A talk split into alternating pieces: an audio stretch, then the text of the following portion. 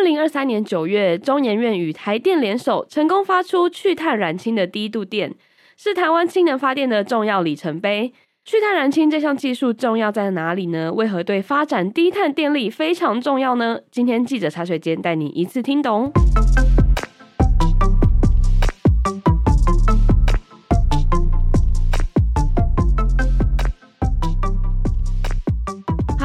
回来本周的记者茶水间。那今天要跟大家聊的话题呢，就是去碳燃氢这项技术。那首先欢迎这次这个去碳燃氢深度新闻的制作人应璇。Hello，大家好，我是应璇。对，那大家就是常听我们节目的听众知道，应璇是我们这个能源达人。嗯、所以今天关于你说嗯吗？自 自诩为能源达人啊，反正就是关于能源的话题呢，就我们请应璇来跟我们大家解释这样子。那其实我自己是先很好奇，因为我每次看到应选文章，它就是可能有一些新的能源技术啊，或是呃能源相关名词的解释，然后。他非常厉害的，就是他可以把这感觉好像很难的东西，然后写的很清楚、很明了。然后就是因为像我自己是一个超级理科白痴，嗯、就是呃理科的成绩都很烂，这样，然后所以就是会一开始会觉得哇，好好恐怖，就是这是什么？就很多化学名词之类的。可是呃，应选的文章就是还蛮容易懂的，然后看完就觉得哎、欸，还就是可能不会到完全可以百分百理解，但是会大概对这件事情有一个概念。嗯、然后我自己是很好奇，说像。这样子要需要具备好像很多化学啊或是物理相关知识的题目，就是应选会先做哪些准备？呃，首先，因为我其实我自己也是文科生，对，然后我也是就是世新新闻，对，所以我就觉得这点你真的很厉害。没有 没有没有，因为我不知道，因为我觉得我们文科生去了解一些理科，啊，你就会呃就会要求对方可能讲的是你比较。听得懂，或者是对方可能看你，哎、欸，你是一个女生，他就会尽量的把它去讲的很白话。哦，你会有这种感觉吗？对对对，说，哎、欸，这女生可能听不懂。对，我讲的简单一点，对方也会再三说，哎、欸，所以你听得懂吗？之类的。哦、对、嗯嗯嗯。然后另外就是说，当然就是在做一些采访之前，我一定会先去，比如说。如果它是一些专有名词或是法规的部分，我自己会去找书相关的书来看，嗯嗯，因为像呃之前做很多永续的题目啊之类的，就是还会有很多一些永续的新的报告书的框架什么的，我真的就会去找书来看，然后看它是怎么解释。然后，呃，因为我写还有很多是关于一些像是政策的，像比如说像这个其实是中研院跟台电去研发的一些技术，嗯、它其实中研院他们也有准备一个简报，然后它上面其实就算是写的还蛮清楚的，嗯、所以一方面我会查看看说，如果是政策的话，有没有一些政策的懒人包什么的，通常那个都会把它弄得写的比较简单，所以就是一看其实你就可以很快的就是抓到重点，然后。不懂这些技术的部分，就是实际去现场采访，就是问专家这样子。对，嗯，因为我觉得像这样子技术，就是我们的角色，就是你啦，不是我，就是对角色，不光是你要理解这件事情，你还要把它写出来，让我们的读者可以去理解，然后甚至还要画图。因为像在杂志上面，这次的一月号深度新闻就有很多精彩的图解，就还蛮清楚可以看得出来这个技术的脉络这样子。那就是你会觉得这是一件很困难的事情吗？如果说呃，我说在采访我们的读者，他有去买这个杂志，你真的可以看一下，就是这一期的指尖上的 B 经济，就是当中有一 part 是那个讲深度新闻的，然后他真的这个图解算是制作，就是我们美术。我觉得我们美术也很厉害，因为其实我那时候交给他的其实是有一点类似像一个流程图，然后写写的比较多是关于说明，因为它上面有很多一些，比如说它的发电的价格啊，然后它的呃收入啊什么的，其实我也算是写的就用的很简单，但是我们美术它就是它就把它弄成像比较，我觉得这种比较有同事说有点像是教科书啦，嗯，对，但是它又有点我觉得有点那种漫画的感觉，所以其实蛮容易就能够让那个读者。看得懂，对，嗯、所以其实美术的帮忙其实也是帮忙很大，对 对对。啊，感谢美术，因为我真的觉得这个图解很精彩。那呃，也许之后在网站上会也会有相关的图解，但我自己是觉得在杂志上的这个真的很棒，嗯、大家可以去看看。嗯，好，这是我们工商时间到这边。好，那我们就进入今天的正题，就是去碳燃氢这个东西。因为假设我们今天可能有听众可能不太知道是什么，它其实是。去碳是二氧化碳，二氧化碳的碳，对，然后燃是燃烧的燃，然后氢气的氢，这样去碳燃氢。那我们先帮大家科普一下，就是这基本上这个名词到底是什么意思？嗯嗯嗯，就是去碳燃氢，它的学名其实是叫做蓝绿青，嗯、因为现在氢能就是大家有说有非常多种颜色的氢能、嗯，就是蓝色跟绿色，对，蓝色、绿色，但它又介于这两者之间，叫做蓝绿青。嗯，然后就是说蓝绿青它的特色。的地方在于说，因为一般我们燃烧这个天然气，因为天然气它其实就是它的化学式，其实它也就是甲烷这样子，然后甲烷就是 C H four，嗯，然后所以去碳燃气当然就是它就是把这个 C 这个碳，然后跟这个 H 把它分开，分开，对，H 就是氢嘛，然后也就是说白话来说，它就是在这个天然气在燃烧发电之前，它先把这个碳跟氢分手。对，然后它其实就是主角，就是说这个二氧化碳的发生，因为毕竟就是如果碳你拿去空中燃烧，它就变成 CO2 嘛，就变成是二氧化碳。嗯，对，所以其实从这个它的化学式来，其实就很容易理解这个去碳燃氢的意思是什么这样子。对，好，那刚刚讲到说氢能，因为我们在讨论氢能的时候，就也蛮常会提到这件事情，就是说。有很多种不同的，有绿青啊、蓝青，然后有甚至有灰青、有褐青，嗯，这几种不同的差别。那应选可以跟我们再再科普一下这几个的差别是什么？好啊，好啊，那我先说一下，其实现在市面上就是最主要的，呃，九成五以上的这个氢气其实都来自于灰氢。嗯，那灰氢它其实就是透过这个天然气，然后它进行这个高温的蒸汽重组。然后它就变成是蒸汽嘛，所以其实我们也可以理解，就是氢气它本身就是不是一个初级能源，像比如说你燃烧这个煤啊什么，它就变成电，嗯、它是需要一个制成转换的过程才会变成氢气。对，然后这个就是呃最常见的就是灰氢，然后再来是说。呃，现在大家有看到，比如说像是燃氢，那它燃氢它其实也是透过这个天然气的，就是蒸汽重组。那大家刚刚有提到说，它在那个制成的过程，它会产生大量的 CO two 嘛，二氧化碳。那燃氢它其实就是把这些呃空中排放这些二氧化碳，它把它捕捉，把它捕捉下来。哦、所以说，它又比灰氢来说，呃，再更环保一些，更绿一些这样子。嗯然后再来就是蓝绿氢，我们刚刚有解释了，就是说它直接在这个氢气，它在呃在一开始的时候，对，它就先把它阻绝掉，嗯、所以说它又比这个燃氢更环保一些。啊、蓝色的蓝，对对对，蓝氢。嗯、然后最后一个就是大家都会说它是终极的这个氢气，它其实就是绿氢。嗯，那绿氢它其实是更特别，是它透过电解水来发电这样子。对，它其实就是说，呃，一般大家也会知道说，水它的化学式叫什么？H2O 嘛。我刚，现在不要突然考试了，我这理理科不是很好。H2O 对不对？大家会不会觉得我国中没毕业之类的？可是我觉得对，这还蛮好理解，就是说它就是它透过电解水，然后来产氢，那它的电。从哪边来？就是说，它是从这些，比如说这些再生能源，比如说太阳能啊，嗯、那离岸风力所产生的这些电，嗯，然后来去电解水，然后来发电，这样子、哦、变成氢气，就是把水就是 H2O 里面的氢再分离出来。对对对对对对对，哦对对会了，你看应选厉害，真的很很会讲。好，那这样听下来，刚刚就是我们讲的几种，就是比如说灰氢啊、蓝氢、蓝绿氢，它的分法是不是说它的？就是来源碳排量吗？嗯、还是说对，就是它的来源。比如说，刚刚有提到说有一些是天然气，那有一些大部分都是天然气啊。然后只是说它在制成的过程当中，它会做一些呃其他降低碳排的动作，这样子。就是呃这些各种颜色氢气，它其实差别是在它的来源，然后跟它的制成的方式，然后最重要就是说它的碳排也有差异这样子。哦，所以等于说我们现在目前就是大家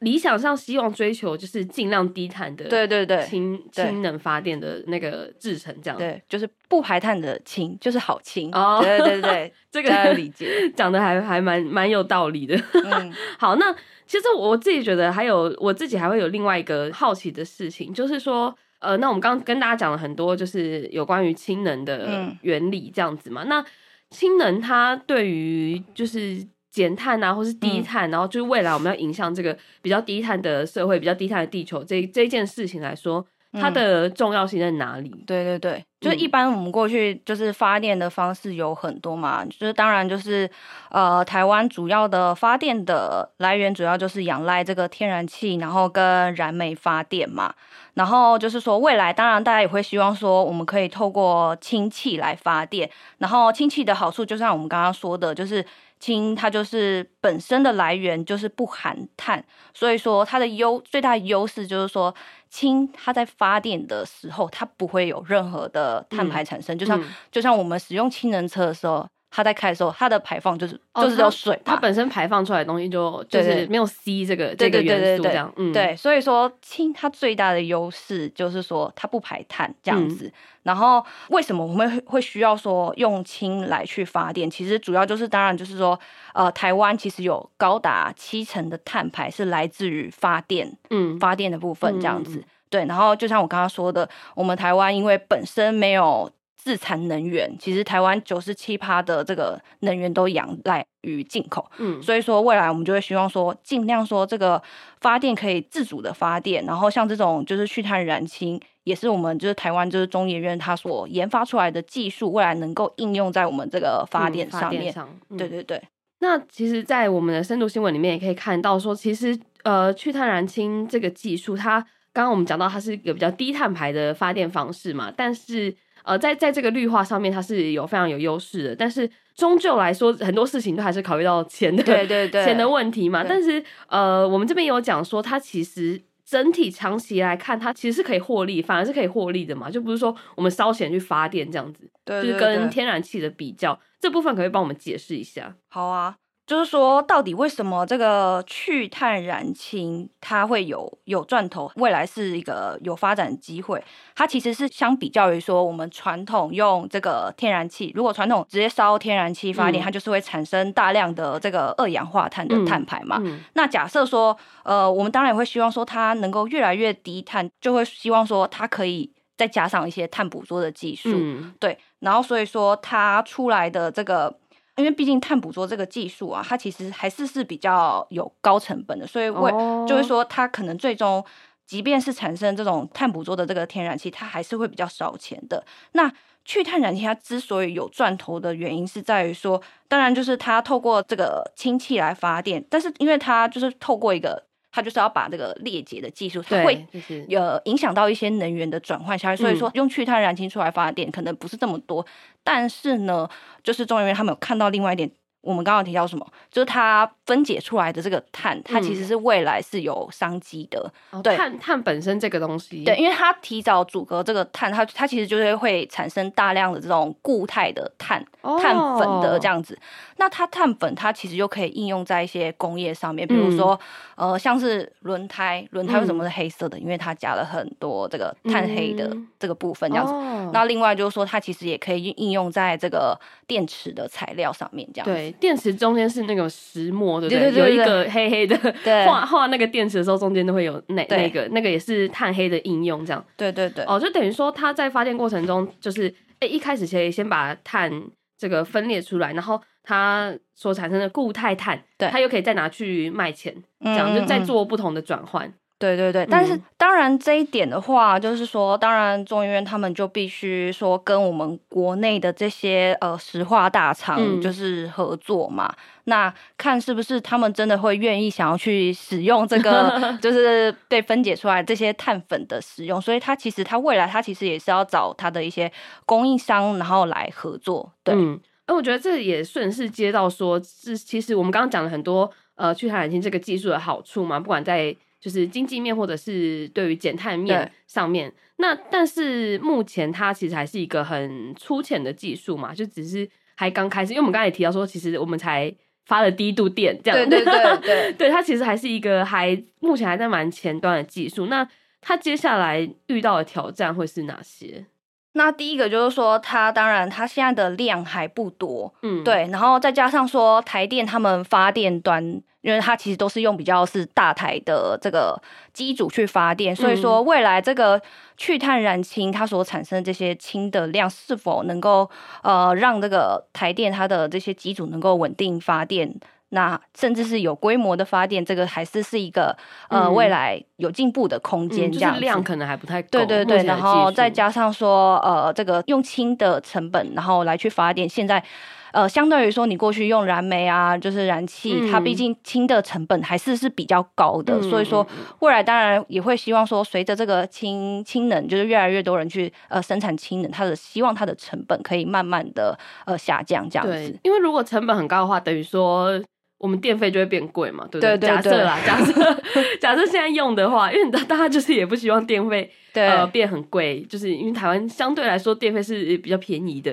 就是、嗯、对啊，所以大家。也会觉得说，哎，这个技术如果可以再更发展下去的话，会对于大家都是比较好的。然后，呃，因为之前应选不只是这个去碳燃氢这个这个新闻嘛，其实之前应选有做一个氢能车的专题，因为氢能它就等于说它其实不止应用在发电这件事情上，其实对于这能源车、电动车的发展，它也是怎么讲占有一席之地吗。对对对，呃，首先就是当然，氢能车大家会对标的对象就是电动车嘛。嗯，对，那大家也知道，过去一段时间电动车在市场上面就是蓬勃发展。那当然说，当然我们现在随着说。未来我们需要有更多低碳的能源，然后甚至低碳的新能源车，所以说氢能车这个部分就会被就是比如说各个大车厂啊开始注意说，哎、嗯，是不是对要投入像这样的技术？当然，目前就是国际上面是以像是韩国的车厂来说，比如说像是丰田啊、现代啊，他们对于氢能车的投入是比较多的，嗯、比较多。对对对，嗯，因为。呃，氢能车这件事，就是我们的文章里面有写到，其实就是特斯拉这个马斯克，嗯、这个他作为一个电动车界的代表人物，他其实原本是我不确定他现在想法是什么，但是他之前是有批评过，说觉得氢能这个方式是一个，就就他原话，因为他大家知道他讲话比较夸张，对 他就说这是一个很愚蠢的方式。那就是他的点是什么？就是大家应该很好奇说，因为他是一个。在电动车界算是领导型的人物嘛？那他为什么会不看好氢能车这件事？好，然后反而是丰田他们很努力在发展这个技术，这样。嗯，嗯，好。然后就像我刚刚一开始前面说到，就是氢能它不是一个初级能源，它必须要透过呃，就是一些制成，然后的转换，然后才能够得到氢这样子。当然，很多人就会批评说，这个氢啊，在制氢上面，它其实是虽然说它应用的时候它不排碳，但是它制造的时候它是排碳，它制造的时候是排碳嘛。比如说，像是你你去用这个大量的这个电解水产出来的氯氢，它也是需要大量的这个电力。当然说，如果说它是来源是不要的再生能源，当然是就是有有好处。但是目前在制氢上面，它确实会需要很大量的电力这样子，嗯嗯，所以就会造成说这个，比如说用氢气来应用在车上，大家会批评说它的能源转换效率是比较低的这样子。嗯、对，所以呃，马克思他也会觉得说，马斯克，马斯克，天啊，好，没关系，我们大家也都很常搞错，对对对，所以马斯克他就会批评说，这个这个氢能车它是一个很愚蠢的发电的方式这样子。但是呢，这个氢能车为什么还是有很多人要使用？就其实主要是应用在这个长运输的载具，像是比如说像是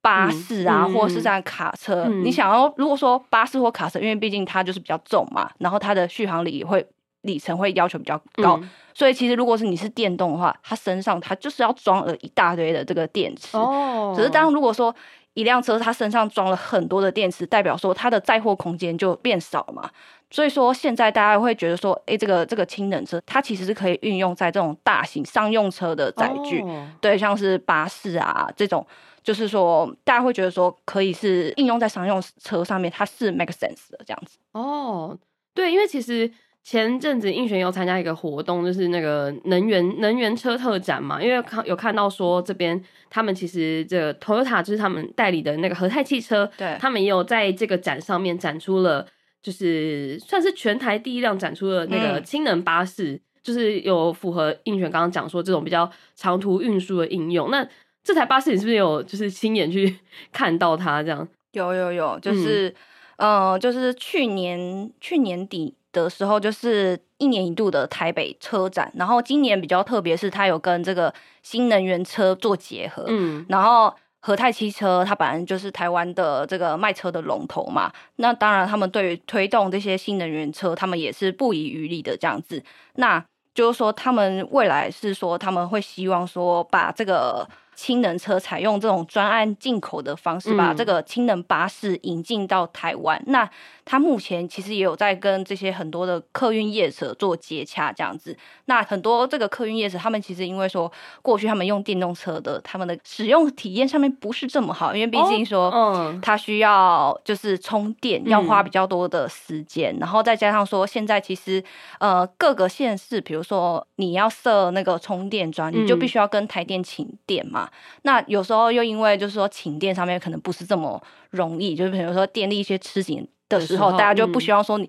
用了很大量的电这样子，嗯、对，所以说，呃，这个氢能车、氢能巴士，就是很多这个客运业者他会希望说，呃，很想要赶快把这样子的车辆导入进来台湾这样子。哎、嗯欸，那我会好奇，就是氢能巴士跟电动巴士它有什么差别吗？就是就怎么样，乘客来说，嗯、就是除了它的能源动力的方式不一样之外，嗯、对乘客来说会有什么不同的？体验嘛，因为我自己觉得电动巴士跟旧的那种，呃，就传统的燃油那种巴士比起来，嗯，就是很安静啊。电动巴士非常安静，然后好像就是很 smooth 的那种感觉，所以我会好奇说，氢能巴士搭起来会是什么样的感觉？氢能巴士呢，本人实在是还没有实际上 上车，你没有上车过，对对，还没有上车的。但听人家说，开起来其实是没有差别，因为它其实都是，它只是。来源不一样，来源发电方，嗯、一个是电池嘛，一个是透过这个氢气发电，哦、它其实在构造上面并没有太大的差别，嗯，但唯一的差别是在于说，